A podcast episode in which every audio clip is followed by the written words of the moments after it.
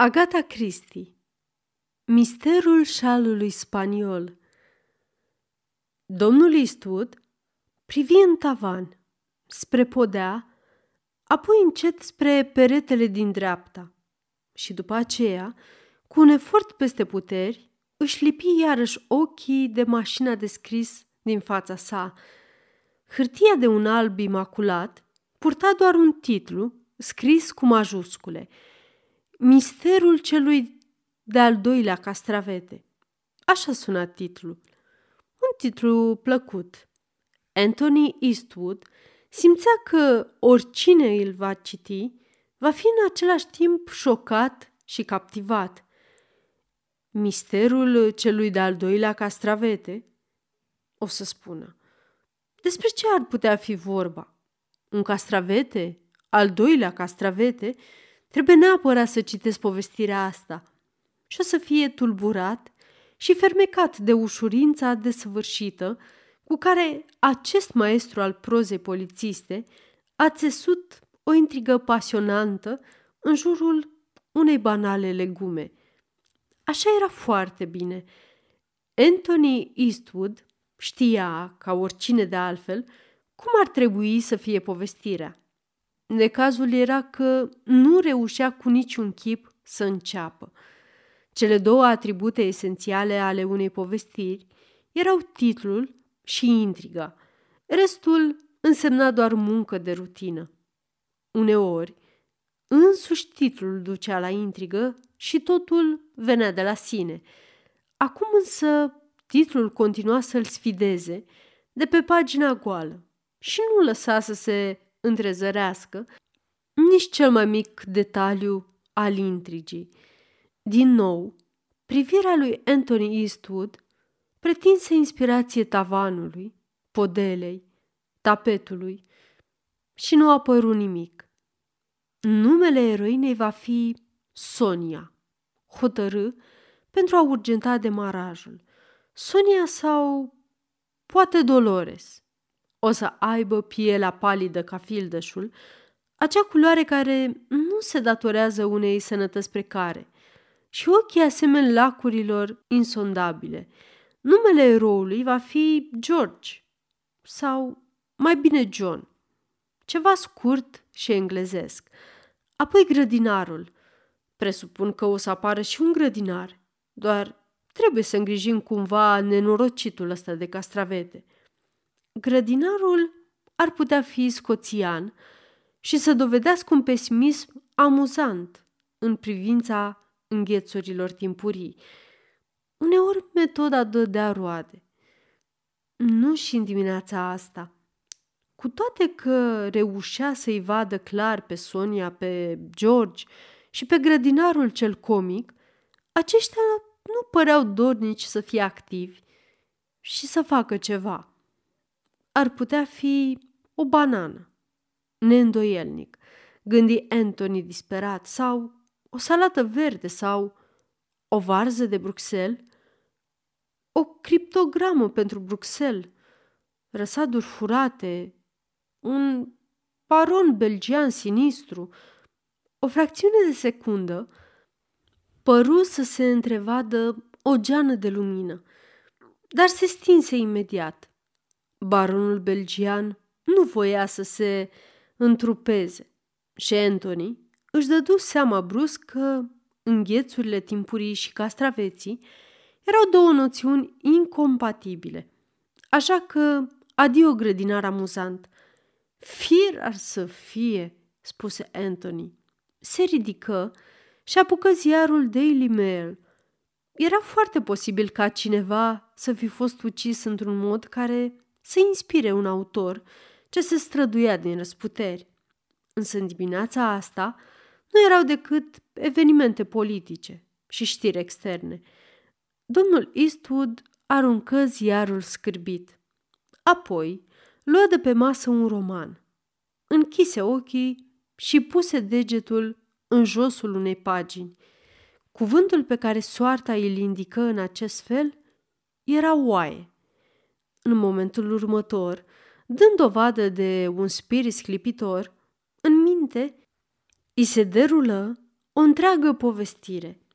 O fată drăguță, iubitul ei fusese omorât în război, ea are mințile rătăcite, paște oile în munții Scoției, o mistică întâlnire cu iubitul dispărut, efect final cu oi și clar de lună, exact ca în filmele academice, cu fata zăcând moartă în zăpadă și două urme de pași.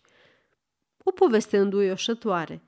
Anthony își părăsi creația cu un suspin și clătină trist din cap. Știa prea bine că editorul nu dorea genul acesta de povestire, oricât de frumoasă. Povestirea pe care o dorea și insista să o aibă și în mod cu totul întâmplător plătea o sumă frumușică pentru a o obține, era despre femei brunete și misterioase, străpunse de un cuțit în inimă, cu un erou tânăr pe nedrept suspectat și brusca descălcirea misterului împreună cu indicarea vinovatului în persoana cea mai puțin dubioasă, cu sprijinul celei mai inadecvate motivări. De fapt, exact, misterul celui de-al doilea castravete. Totuși, reflectă Anthony, pariez pe 10 la 1 că o să schimbe titlul și o să-i spună cumva șocant, ca de pildă, adesea crima pângărește, fără să mă întrebe. Ah, a furisit să fie telefonul ăsta. Se îndreptă furios spre el și ridică receptorul. În ultimul ceas, mai sunase de două ori.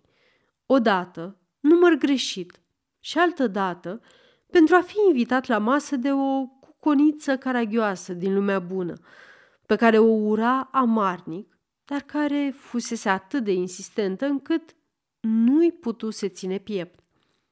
Alo, mârâi în receptor. Îi răspunse o voce de femeie, o voce catifelată, mângâietoare, cu o urmă de accent străin. Ă, tu ești iubitule?"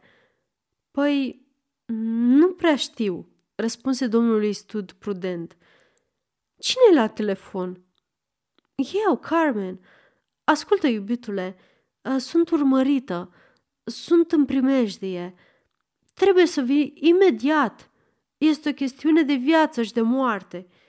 Vă rog frumos să mă scuzați se eschivă domnului stud politicos. Mi-e teamă că ați greșit numărul. Îl întrerupse până să termine. Vino! Dacă descoperă ce fac, mă omoară. Nu mă părăsi. Vino repede. Altfel mă omoară, știi doar. Strada Kirk, numărul 320, parola e castravete. Sss. Auziți săcănitul slab când se închise telefonul la capătul celălalt. Foarte surprins, domnul Eastwood se întinse după cutia cu tutun și își umplu grijuliu pipa. Cred, reflectă, că a fost un efect foarte ciudat al propriului meu subconștient.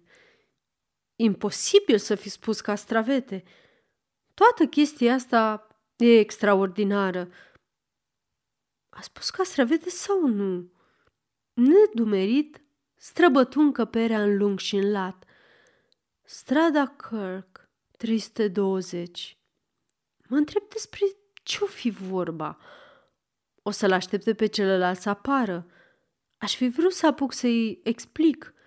Strada Kirk, numărul 320, parola castravete. Ah, imposibil, absolut, halucinație de creier extenuat. Aceasta este o înregistrare Cărțiaudio.eu. Pentru mai multe informații sau dacă dorești să te oferi voluntar, vizitează www.cărțiaudio.eu. Toate înregistrările Cărțiaudio.eu sunt din domeniu public. Privi cu răutate mașina de scris. La ce ești bună? Aș vrea să știu. Te-am admirat toată dimineața de pomană.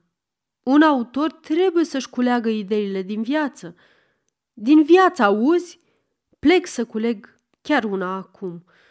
Își ștrânti pălăria pe cap, învălui cu o privire duioasă colecția sa neprețuită de picturi de email și ieși. Strada Kirk, așa cum știu majoritatea londonezilor, este o stradă lungă, pustie, cu o mulțime de magazine de antichități care oferă tot felul de obiecte false la prețuri piperate. Mai există și magazine cu obiecte de alamă, sticlărie, magazine cu vechituri și negustori de haine recondiționate. La numărul 320 se afla un magazin cu obiecte vechi din sticlă. Sticlărie de tot felul umplea prăvălia peste măsură. Anthony fu constrâns să se miște ca o felină pe culoarul central, flancat de pahare de vin, în timp ce lustre și candelabre se balansau și îi clinchetau deasupra capului. O doamnă foarte în vârstă ședea în fundul magazinului. Îi mișea o mustăcioară pe care mulți liceeni ar fi invidiat-o și avea un fel de a fi feroce. Se uită la Anthony și întrebă, Ei bine?"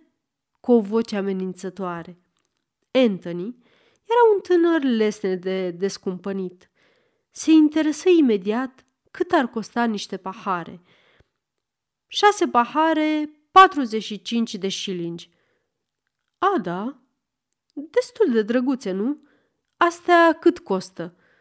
Sunt foarte frumoase. Waterford vechi.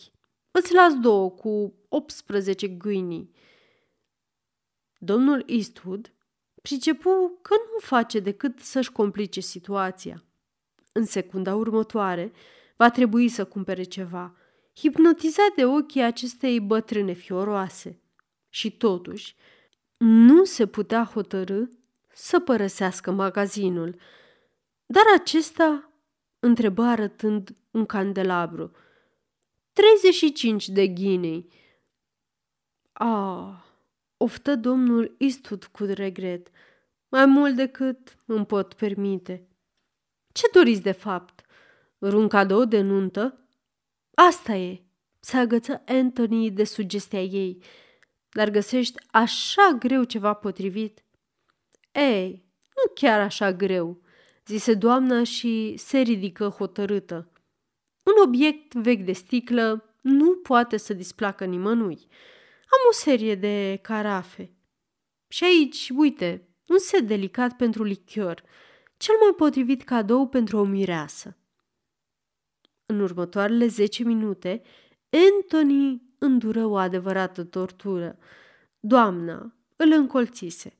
Îi prezentă toate calitățile posibile ale artei sticlăriei. Începuse să-l copleșească disperarea. Minunat! Minunat! exclamă fără vlagă, punând jos un pahar cu picior care tocmai îi fusese vârât pe gât.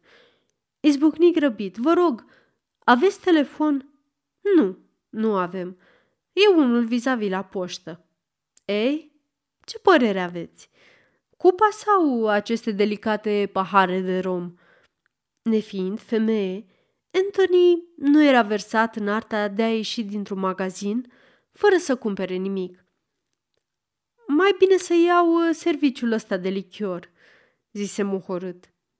Părea obiectul cel mai mic. Era îngrozit să nu se trezească în brațe cu un candelabru. Cu durere în suflet, își plăti achiziția. Apoi, în timp ce bătrâna îi făcea pachetul, curajul îi reveni instantaneu. La urma urmelor, îl va considera excentric și oricum. Ce importanță avea părerea ei? Castravete, rosti clar și răspicat. Bătrâna cotoroanță încremeni. Poftim? Ce-ați spus? Nimic, minți Anthony la repezeală. A, mi s-a părut că ați spus castravete. Chiar așa, o sfidă. De ce n-a zis de la început? Mi-am pierdut vremea de pomană. Pe ușa aia și sus la etaj. Vă așteaptă. Ca prin vis, Anthony trecu prin ușa indicată și urcă niște scări extrem de murdare. La capătul lor, o altă ușă stătea deschisă, lăsând să se vadă un salon micuț. Pe un scaun ședea o fată și privea fix spre ușă cu o expresie de nerăbdare. Ce fată! Avea într-adevăr acea paloare de ivoriu despre care Anthony scrisese atât de des. Și ochii. Ce ochi! Nu era englezoaică. Puteai vedea dintr-o privire. Avea ceva exotic, ă, străin, vizibil chiar și în simplitatea prețioasă a rochiei. Anthony se opri în prag oarecum descumpănit. Se pare că sosise clipa explicațiilor. Dar, cu un mic țipă de încântare, fata se ridică și zbură în brațele lui. Ai venit!" strigă. Ai venit, cerule, să fii binecuvântat!" Anthony, nefiind o persoană care să nu profite de împrejurări, o îmbrățișă fierbinte. În cele din urmă, ea se desprinse și îl măsură cu fermecătoare sfială. Nu te-aș fi recunoscut niciodată, zise. N-aș fi putut. N-ai fi putut? întrebă Anthony abia auzit. Nu, până și ochii mi se par altfel. Și ești de zece ori mai frumos decât mi-am închipuit vreodată. Sunt? În sinea lui Anthony se îmbărbăta. Fi calm, bătrâne, fi calm. Lucrurile merg bine, dar nu-ți pierde calmul. Poți să te sărut din nou, da? Sigur, acceptă inimos, de câte ori vrei. Urmă un interludiu foarte plăcut. Mă întreb, cine dracu sunt? Gândi Anthony. Sper din tot sufletul să nu apară adevăratul individ. Ce scumpă e! Deodată, fata se retrase din brațele sale cu priviri îngrozite. Nu ai fost urmărit? Nu. Ah, sunt teribil de vicleni. Nu-i cunoști așa cum îi cunosc eu. Boris e un diavol. Îl aranjez eu pe Boris ăsta. Ești un leu, da, un leu. Ei sunt niște canali. Toți. Ascultă, l-am găsit. Mă omoară dacă află. Mi-a fost frică. N-am știut ce să fac și apoi m-am gândit la tine. Ce-a fost asta? Un zgomot jos în magazin. Îi făcu semn să rămână pe loc și ieși în vârful picioarelor. Se reîntoarse palidă, cu priviri înfricoșate – Poliția! Vin sus! Ai vreun cuțit? Un pistol? Ce ai? Draga mea, dar nu te aștept să omor un polițist? O, ești nebun, nebun de legat. O să te ia cu el și o să te spânzure. Ce să facă? întrebă domnul Eastwood cu un fior foarte neplăcut pe șira spinării. Pe scară se auzeau pași grei. Uite-i că vin, șopti fata. Să negi totul. E singura speranță. Îmi vine destul de ușor, murmură domnul Eastwood sotovoce. În clipa următoare, doi bărbați intrară în încăpere. Erau îmbrăcați civil, dar felul lor de a se purta oficial vorbea despre o îndelungată experiență. Cel mai scund, un brunet cu ochii cenușii, liniștiți, era purtătorul de cuvânt. Te arestez, Conrad Flickman, pentru asasinarea Anei Rosborg. Tot ce spui va fi folosit împotriva ta. Iată mandatul de arestare și ai face bine să ne urmezi în liniște. Un strigăt înăbușit scăpă de pe buzele fetei. Anthony înaintă cu un zâmbet ciudat – Faceți o greșeală, domnule ofițer, rosti el amabil. Numele meu e Anthony Eastwood. Cei doi detectivi nu părură deloc impresionați. O să vedem asta mai târziu, îi promise cel care tăcuse. Până una alta vii cu noi. Conrad, țipă fata, Conrad, nu-i lăsa să te ia. Anthony privi spre detectivi. Îmi veți permite fără îndoială să-mi iau rămas bun de la această tânără doamnă? Cu mai multă decență decât se așteptase, cei doi bărbați se îndreptară spre ușă. Anthony o trase pe fată în colțul dinspre fereastră și vorbi repede, pe un ton coborât. Ascultă-mă, e adevărat ce au spus. Nu sunt Conră Flickman. Când ai sunat azi dimineață, probabil că s-a făcut legătura greșit. Numele meu e Anthony Eastwood. Am venit la chemarea ta fiindcă, mă rog, am venit. Îl privi neîncrezătoare. Nu ești Conrad Flickman? Nu. Oh, strigă ea cu profundă tristețe și te-am sărutat. Nu-i nimic, o încurajă domnul Eastwood. Primii creștini practicau des chestia asta. Foarte sensibil. Apoi, fii atentă. O să-i manevrezi pe ăștia doi. O să-mi dovedesc curând identitatea. Între timp, nu te vor necăji și îl vei putea avertiza pe acest Conrad, care ți este atât de drag. După aceea, da? Ei, doar atât. Numărul meu de telefon este Northwestern 1743 și ai grijă să nu-ți dea legătura greșit. Ea îl răsplăti cu o privire fermecătoare, jumătate lacrimi, jumătate zâmbet. N-am să uit.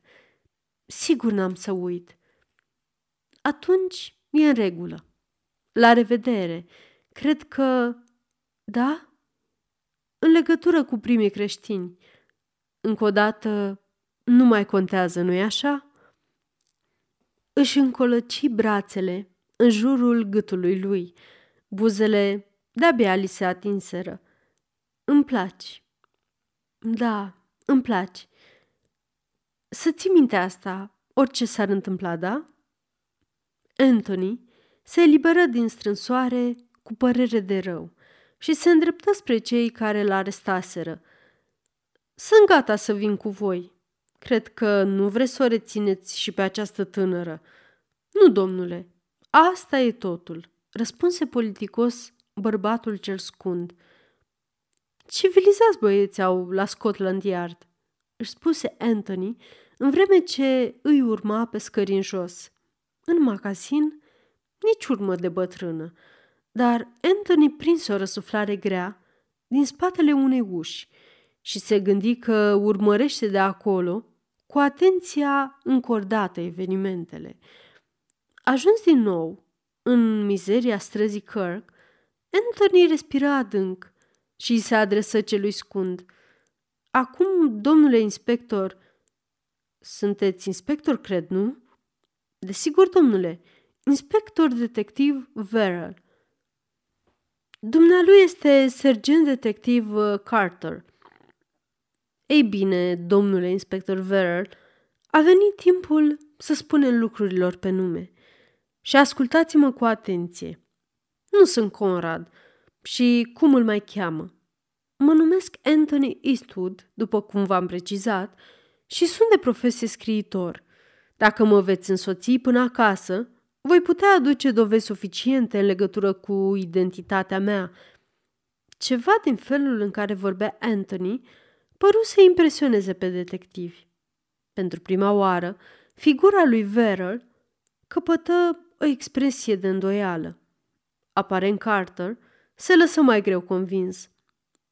Îndrăznesc să vă reamintesc pufni el, plin de sarcasm, că tânăra doamnă vă spunea Conrad în toată legea. A, asta e altă poveste.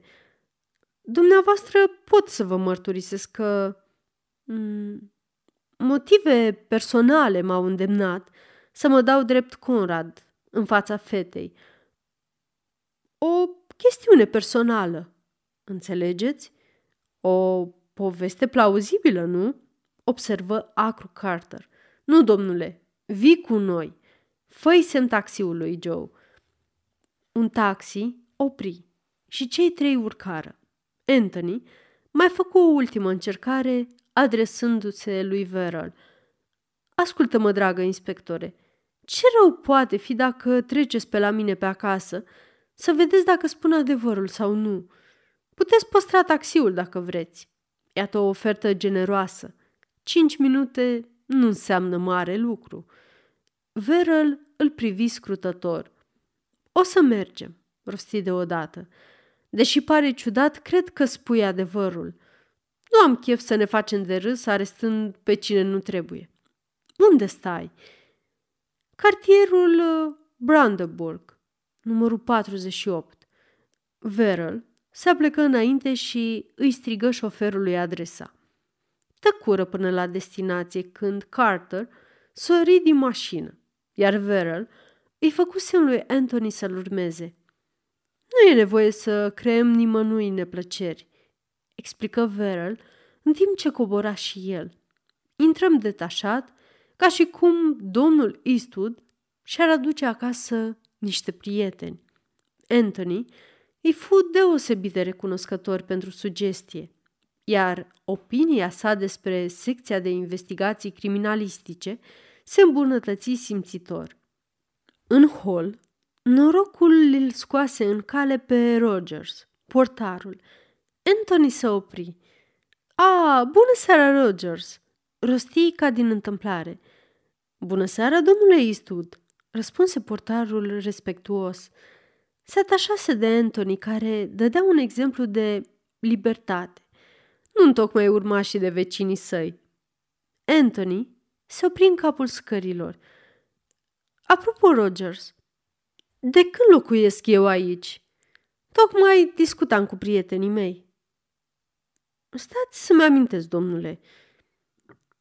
Cred că în curând uh, se fac patru ani. Exact, așa mă gândeam și eu. Anthony aruncă o privire triumfătoare spre detectivi. Carter se încruntă, dar Verrell zâmbi din toată inima. Foarte bine, domnule, dar nu unde a ajuns, remarcă el. Urcăm? Anthony descuie ușa. Își aminti încântat că Mark, omul care îl ajuta la menaj, era plecat.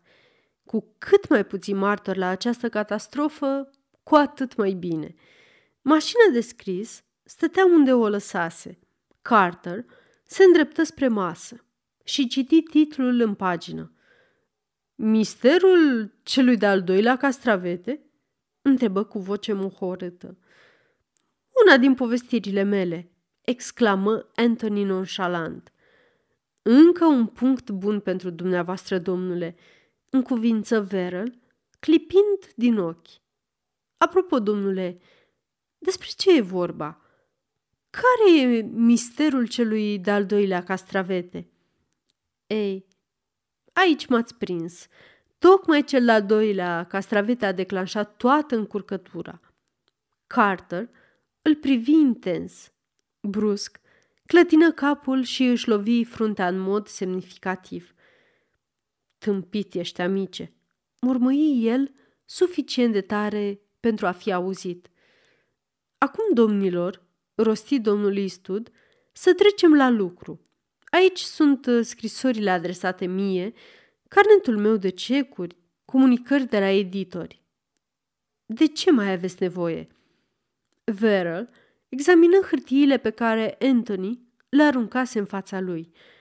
În ceea ce mă privește, începu politicos, nu mai trebuie nimic. M-ați convins, dar nu pot asuma singur răspunderea de a vă elibera. Vedeți? Deși pare limpede că ați locuit aici timp de câțiva ani, sub numele de Eastwood, e totuși posibil ca Conrad Flickman și Anthony Eastwood să fie una și aceeași persoană. Trebuie să fac o cercetare amănunțită a apartamentului, să vă iau amprentele și să telefonez la sediu. Un program destul de vast, reclamă Anthony. Vă asigur că sunteți invitații mei să-mi cunoașteți micile secrete vinovate care o să vă cadă în mână. Inspectorul se încruntă, deși detectiv avea și el personalitate. Sunteți bun să intrați împreună cu Carter în camera mică din fundul casei, în timp ce eu îmi văd de treabă? În regulă, acceptă Anthony îmbufnat. Bănuiesc că nu se poate altfel, nu? Adică, ca dumneavoastră, cu mine și cu câteva pahare bune de whisky, să stăm în camera mică în timp ce prietenul nostru, sergentul, să-și efectueze laborioasa cercetare. Dacă preferați compania mea, da. Îl lăsară pe Carter să examineze conținutul biroului, cu dexteritatea caracteristică profesiunii. Când ieșeau, îl auziră ridicând telefonul și cerând Scotland Yardul.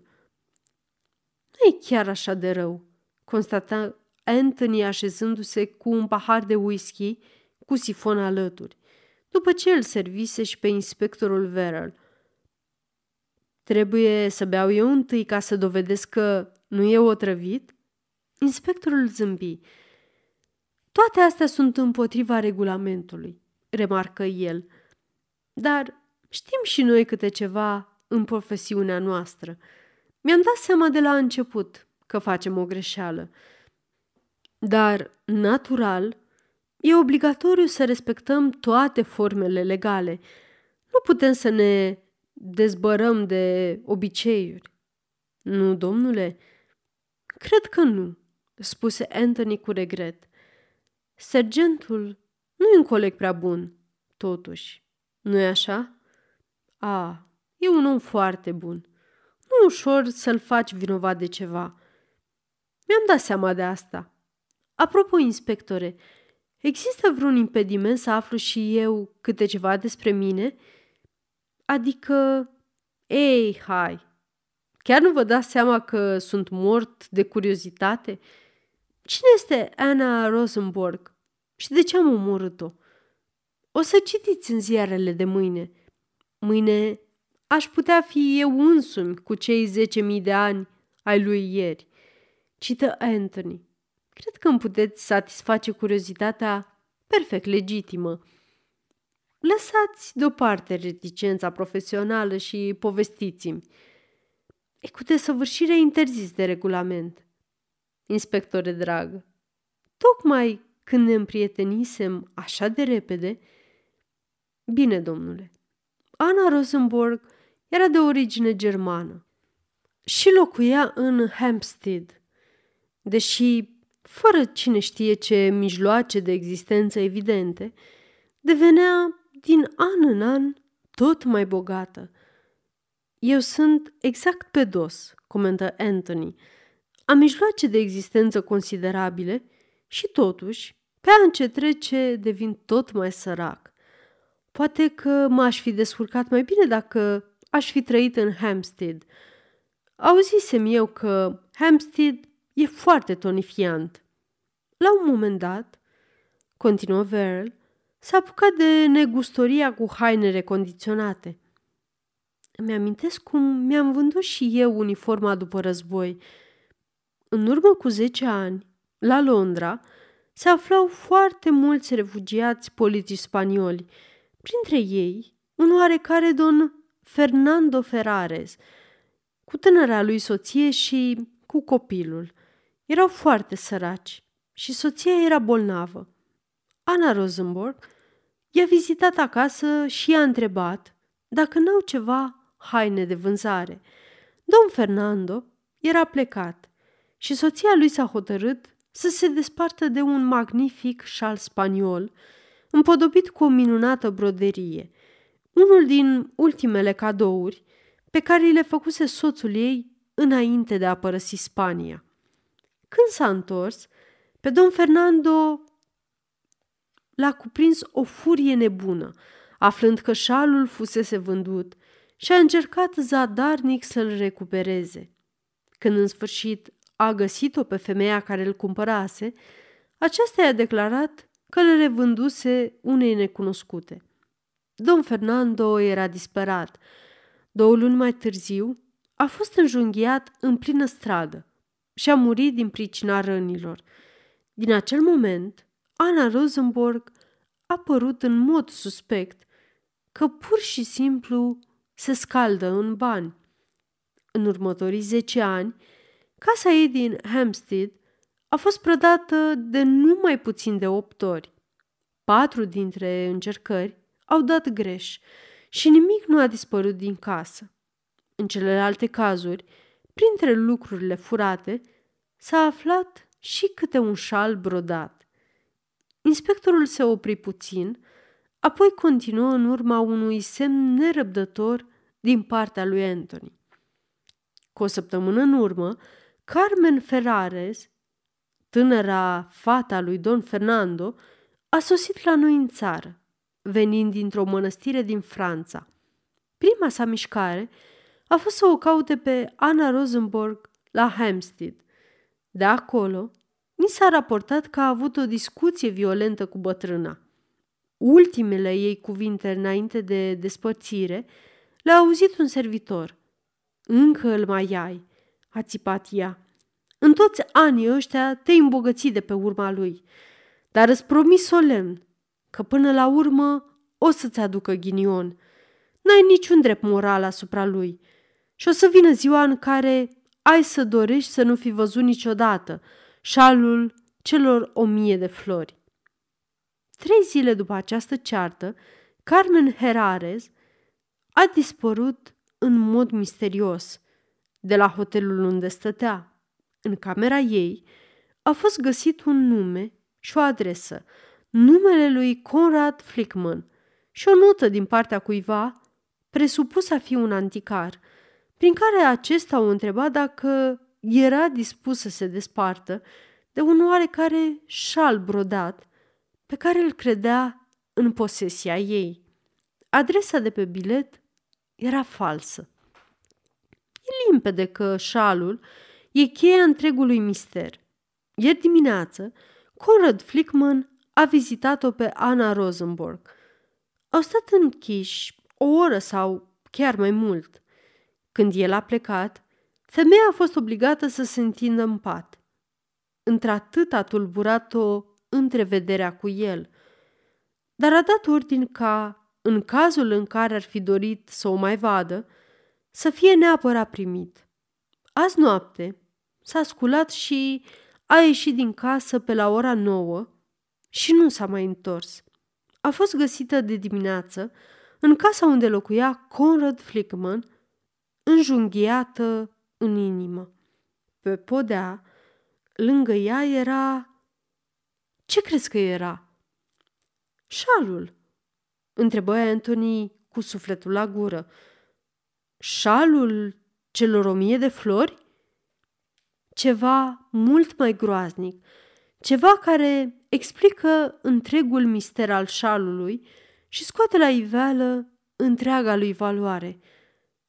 Scuză-mă, cred că e șeful. Într-adevăr, sunase cineva la ușă. Anthony își stăpâni nerăbdarea. Cum putu? Și l-așteptă pe inspector să se reîntoarcă. Acum era sigur pe poziții. De îndată ce îi vor lua amprentele, își vor da seama de eroarea comisă și apoi poate îl va suna și Carmen. Șalul celor o mie de flori. Ce poveste stranie! Exact genul de poveste care să creeze cadrul adecvat pentru frumusețea desăvârșită și sumbră a fetei. Carmen Herares. Se smulse din visare. Unde stă atâta inspectorul? Se ridică și deschise ușa brusc.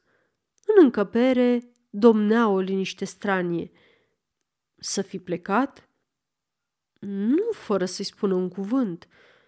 Se grăbi spre cealaltă cameră. Era goală, la fel și salonul. Ciudat de goală.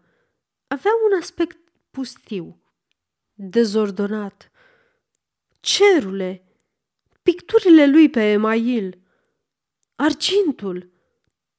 Îngrozit, străbătu în goană tot apartamentul. Aceeași poveste. Apartamentul fusese golit. Toate obiectele de valoare și Anthony poseda gustul rafinat al unui colecționar serios de lucruri mici, fusese răluate. Cu un horcăit, Anthony se împletici până la un scaun pe care se prăbuși cu capul în mâini. Îl trezi soneria de la intrare. Deschise ușa și se pomeni în față cu Rogers. Vă rog să mă scuzați, îi spuse acesta, dar domnii și-au închipuit că s-ar putea să aveți nevoie de ceva. Domnii? Cei doi prieteni ai dumneavoastră, domnule. I-am ajutat la împachetat cât mi-a stat în puteri. Noroc că aveam două valize bune în subsol. Ochii îi căzură pe podea. Am măturat cât am putut de bine, domnule. Ai împachetat lucrurile aici? Mugi Anthony. Bineînțeles, domnule. Nu asta ați dorit. Domnul cel înalt mi-a spus să împachetez și, dacă am văzut că erați ocupat să vorbiți cu celălalt domn în camera mică, nu am vrut să vă deranjez. Nu eu vorbeam cu el, zise Anthony. El vorbea cu mine. A furisi să fie. Rogers tuși. Îmi pare foarte rău că a fost necesar, domnule, spuse. Necesar să ce? Să vă despărțiți de micile dumneavoastră comori, domnule. Ce? O, da. râse el, aiurit. Presupun că deja au plecat, nu? Acei, acei prieteni ai mei, vreau să spun. O, da, domnule, au plecat de mult. Am pus valizele în taxi și domnul cel înalt a urcat din nou și apoi au ieșit în fugă și au plecat imediat. Scuzați-mă, domnule, e ceva neregulă? Rogers avea tot dreptul să întrebe. Geamătul cavernos emis de Anthony ar fi născut bănuieli în mintea oricui. Totul este în neregulă. Mulțumesc, Rogers. E clar că tu nu ai de ce să fii învinuit. Lasă-mă. Vreau să stau la o mică șoietă cu telefonul. Cinci minute mai târziu, Anthony se confesa inspectorului Driver, care stătea în fața lui cu bloc notesul în mână. Un individ neplăcut, inspectorul Driver, reflectă Anthony, și care nu arăta mai deloc ca inspector. De fapt, era teatral de-a binelea. Încă un exemplu grăitor al superiorității artei asupra naturii. Anthony ajunse la capătul povestirii. Inspectorul închise blocnotesul. Ei bine, se interesă Anthony îngrijorat. Clar ca bună ziua, rosti inspectorul. E banda lui Peterson. A făcut o mulțime de chestii istețe în ultima vreme. Un bărbat înalt, blond, unul mai scund, brunet și fata. Fata? Da, brunetă și foarte drăguță. De obicei e folosită ca momeală. O spaniolă? Puteți să-i spune și așa. S-a născut la Hampstead. Am spus eu că e un loc foarte tonic, murmură Anthony. Da, e suficient de limpede, spuse inspectorul și se ridică să plece. V-a prins la telefon și v-a îmbrobodit cu o poveste. Și-a închipuit că o să veniți. Apoi s-a dus la mama Gibson, care nu se dă în lături să accepte un bacșiș, deoarece găsește jenant să-i lasă să se întâlnească în public. Amanții, adică, înțelegeți, nimic criminal. Cazi în cursă, ei te aduc înapoi acasă și, în timp ce unul îți îndrugă o poveste, celălalt o șterge cu prada. În mod cert, banda lui Peterson e mâna lor. Și lucrurile mele? Se interesă neliniștit Anthony. Facem tot ce putem, domnule, dar sunt deosebit de vicleni. Așa și par, oftă Anthony amărât. Abia plecă inspectorul și cineva sună la ușă. Anthony deschise. Era un băiețel cu un pachet în mână. Un comision pentru dumneavoastră, domnule. Anthony îl luă surprins. Nu aștepta niciun fel de pachet. Intră în salon și îi tăie sfoara. Un set de pahare de lichior. Pe fundul unui pahar zări un trandafiraș artificial. Mintea îi zbură înapoi în strada Kirk, în camera de la etaj. Îmi placi. Da, îmi placi. Să țin minte asta orice s-ar întâmpla, da? Erau vorbele ei. Orice s-ar întâmpla. A vrut să spună că Anthony își reveni din visare. Așa nu mai merge. Se admonestă de unul singur. Ochii îi căzură pe mașina de scris și se așeză cu o figură decisă. Misterul celui de-al doilea castravete. Din nou, fața lui căpătă o expresie visătoare. Șalul celor o mie de flori. Ce se găsise oare pe podea, lângă cadavru? Lucrul acela groaznic care explica întreg misterul. Nimic, desigur, din moment ce totul nu fusese decât o născocire, menită să-i distragă atenția și povestitorul folosise trucul celor o mie și una de nopți, care se opresc în punctul cel mai interesant al povestirii. Dar n-ar putea fi acolo și un lucru groaznic care să explice întregul mister? N-ar putea? Dacă cineva și-ar pune mintea la contribuție. Anthony smulse foaia din mașina de scris și puse alta. Bătu la mașină titlul Misterul șalului spaniol. O clipă sau două îl privi în liniște. Apoi începu să bată vertiginos. Sfârșit.